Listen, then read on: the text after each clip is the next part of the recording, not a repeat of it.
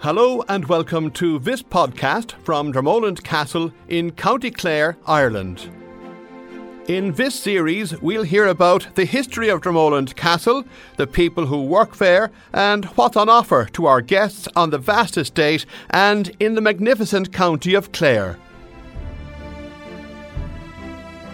On today's episode, we meet David Atkinson, who runs the School of Falconry at Dromoland Castle. Falconry is an unmissable part of the Dromoland Castle experience, where you can get up close and personal with mesmerising falcons, hawks, and owls, all in the castle grounds. David Atkinson runs the School of Falconry at Dromoland Castle and has been flying birds from a very young age. So, how did David first become interested in falconry? Well, I've a really interesting past, and it's always been to do with wildlife and conservation and shooting and and field sports. So in the mid 80s, I was studying wildlife and game at Hampshire Agricultural College, and I was doing a um, study on red grouse in the Yorkshire Moors. And I decided I fancied coming to Ireland. So I wrote 27 letters to estates, because in those days you had to write letters, there were no emails. And I got one reply, and it was Ashford Castle. So Ambassador Curley was setting a project up at Ashford, and he asked when I finished college if I'd come over and help. So while I had experience of flying hawks and falcons as a boy, it started to generate more interest from, from there on. Coming down to Dromoland in 1990 was just a dream come true. I mean, in those days, the shoot comprised of two and a half thousand acres, but we're still left with um, the bones of 450, 500 acres here, which comprises of golf course and uh, lots of really interesting biodiversity. So after I'd stepped back from the shoot 14 years ago, I, I asked Mark if I could set up a school of falconry, and he um, very generously said I could. And I asked him for a little bit of land where we're standing today, and this is where we've created our mews at Dromoland. So it's very much uh, built from the heart. Um, and a mews traditionally in falconry is where you house your hunting birds, and the most famous mews in the world is probably the, well, without doubt, the one found in Buckingham Palace. And you might ask yourself, Pat, uh, what's um, uh, the Royal Mews got to do with falconry? Well, predating horses, it was built by King Henry VIII to house the royal hunting birds. So Mews has a, an older falconry meaning than it does an equine. So here we are today with the product of 14 years of uh, TLC and fun, and we're surrounded by some beautiful birds. Well, tell us exactly, David, what we do have here. Yeah, well, we're looking directly at uh, quite a star performer, Hurricane. And Hurricane is a male peregrine falcon, Falco peregrinus, it's their Latin name, and he's an example of the fastest living thing on the planet.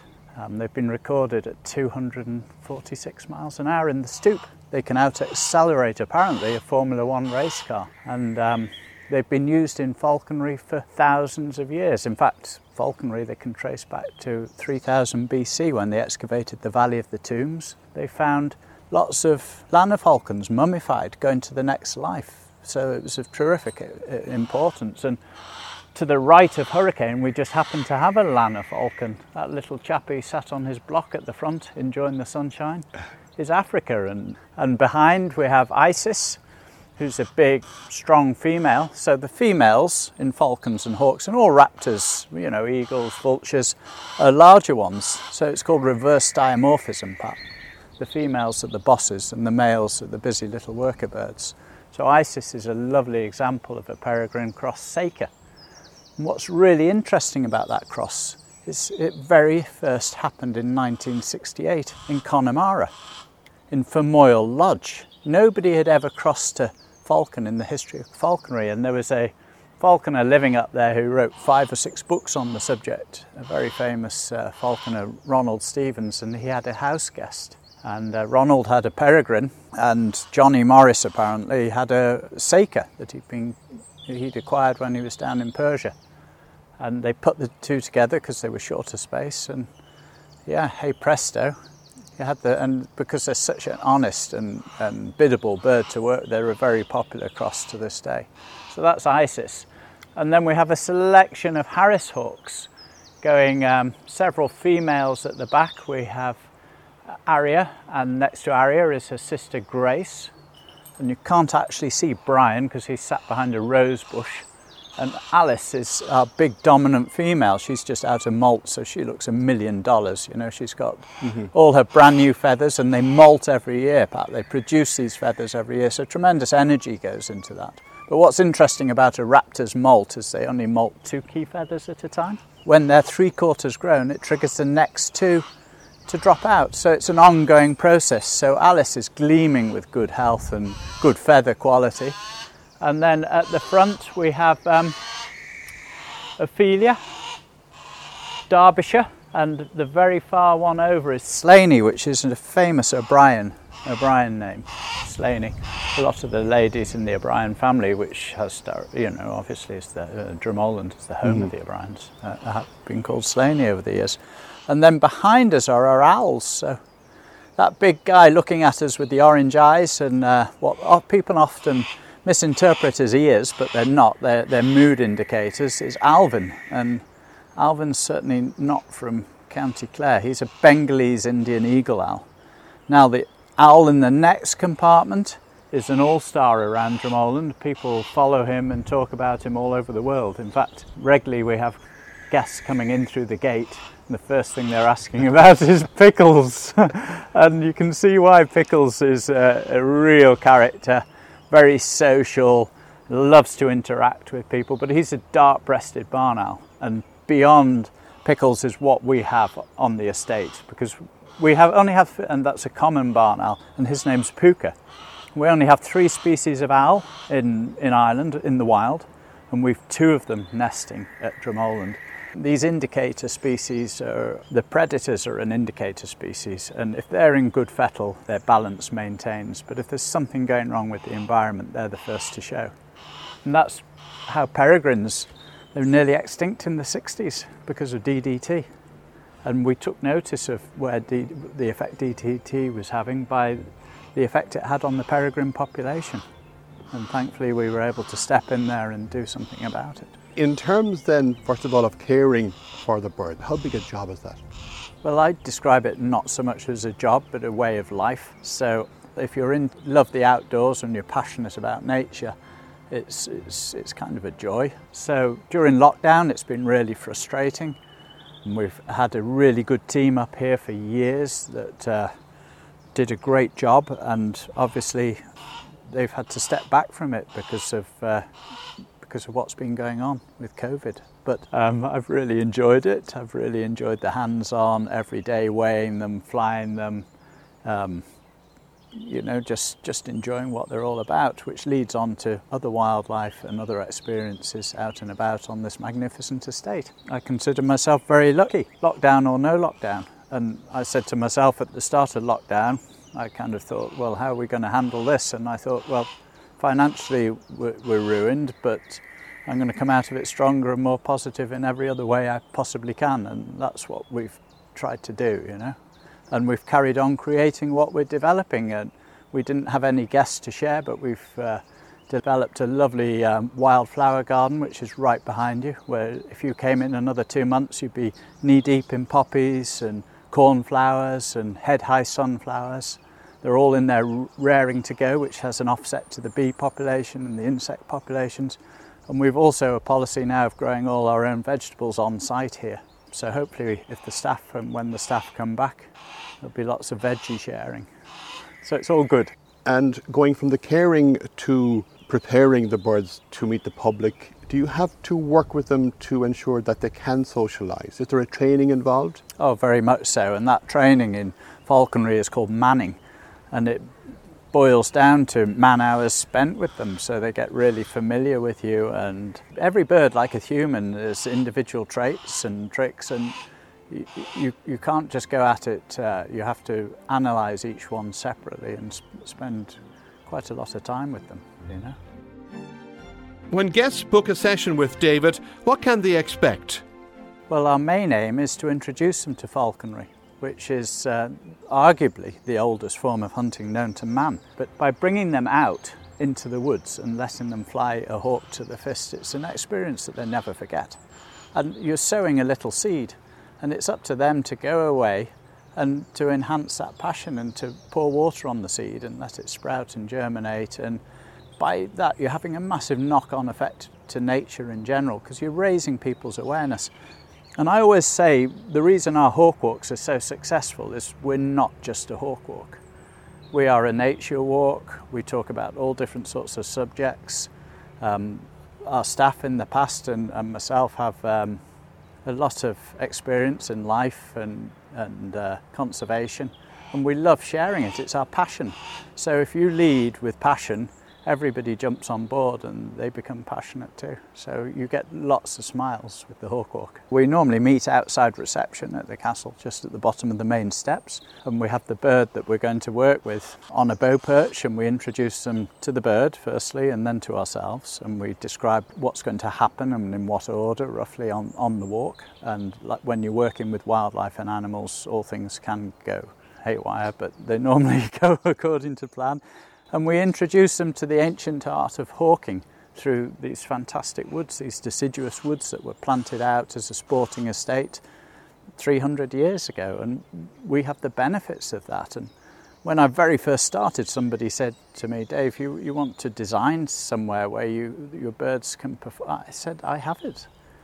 We're so lucky to have 500 acres of it. We don't need to. Uh, we don't need to design a place for and we specialize in small groups pat. We love to get the families out twos and up to sixes and we do do the odd larger job but we try to stay away from exhibiting. As you can see it's really private up here and as well as we enjoy it ourselves as falconers we um, keep it private for the birds because it's their little escape. So we meet the guests in front of the castle and then we head off normally through the temple wood area the small oak copse which is a crazy name for a wood with the largest beech tree in Ireland in it.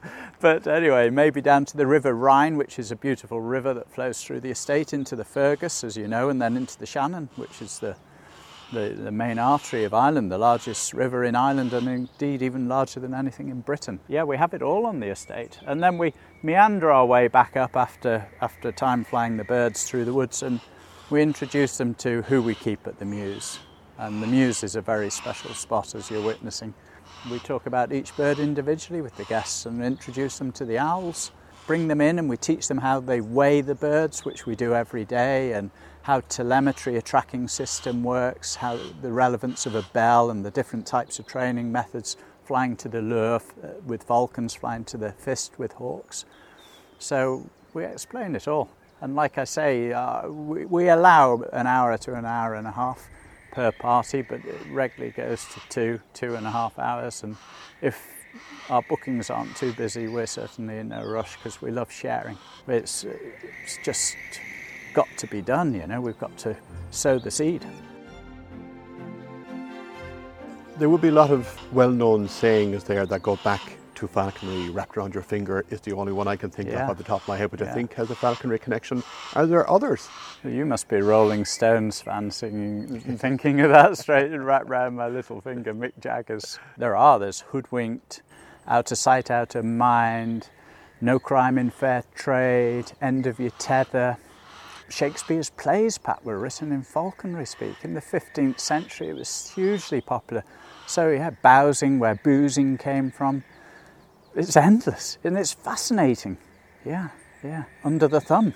David, apart from the falcons, the owls, are there other interesting, unusual species of birds on the estate as well? Well, we do a couple of conservation projects which are really interesting, and one of our old falconers, uh, Colin Delahunt, did a re- in conjunction with ourselves did a fantastic project on common and migratory snipe, jack snipe. At the moment, we've got a, a swift project going, and these swifts come to us every year from Africa. They don't stop flying for the first three years of their life. They're airborne 24 hours a day. They can fly up to 500 miles a day.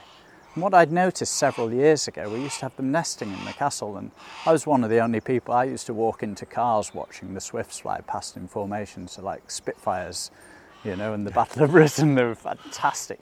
But I noticed the numbers were going down, and I think there must have been some work done on the roof, maybe blocked up a couple of traditional nesting holes, because they use the same hole for the rest of their lives, you know, where they nest. so I've acquired some swift nesting boxes, and I put it up on one of the tu- put them up on one of the turrets with a call. And the first swift came to us last year on May the 11th. So we're really looking forward to May this year to see if we can coax the swifts into re-establishing Dromoland as their, their habitat in Clare. Because the hard work they put in to get to us, they're remarkable. They don't ease off when they fly into their nesting boxes. They go in at 40 miles an hour, straight into the nesting boxes. And I can imagine guests sitting out by the fountain, looking up at the nesting box on the turret, having a glass of bubbles or a pint of dark pines on a sunny summer's evening, just watching these swifts come in. The moment the chicks hatch, they spend six or seven weeks getting flight fit in the nest. They eat like mad for the first four to five weeks, and then they go on this diet and start doing a regime of like press ups with their wings. Normally, about the end of the seventh week, they're fit enough then, and they leave that nest and they go straight back to Africa. And the parents follow on several weeks later. Most remarkable bird. And if we can encourage people by this to look into swifts and maybe put up a few nesting boxes of themselves, and give it a go. And there's no harm in failure, but if you don't try, you'll never know. Yeah. The estate itself, then, you must know almost every inch of it at this stage. Have you a favourite spot on the estate? Yeah, well, being here since 1990, I, I literally would like to think I know nearly every inch of it. And while it, I'd like to say I enjoy it all, um, I love the small oak copse area where the big beech tree, and I love dropping down to the River Rine on that slow meandering bend. But this morning I was walking the riverbank below it, and a kingfisher popped out and just darted across into the other bank where it must be nesting. And it never ceases to amaze me what's in front of us. And just pegging the birds out here this morning, putting them on the perches, I looked over where Slaney is behind, and there were two tufts of fallow deer fur and a load of droppings. So the deer have been in it overnight grazing on our plants. But they're more than welcome to have a casual graze.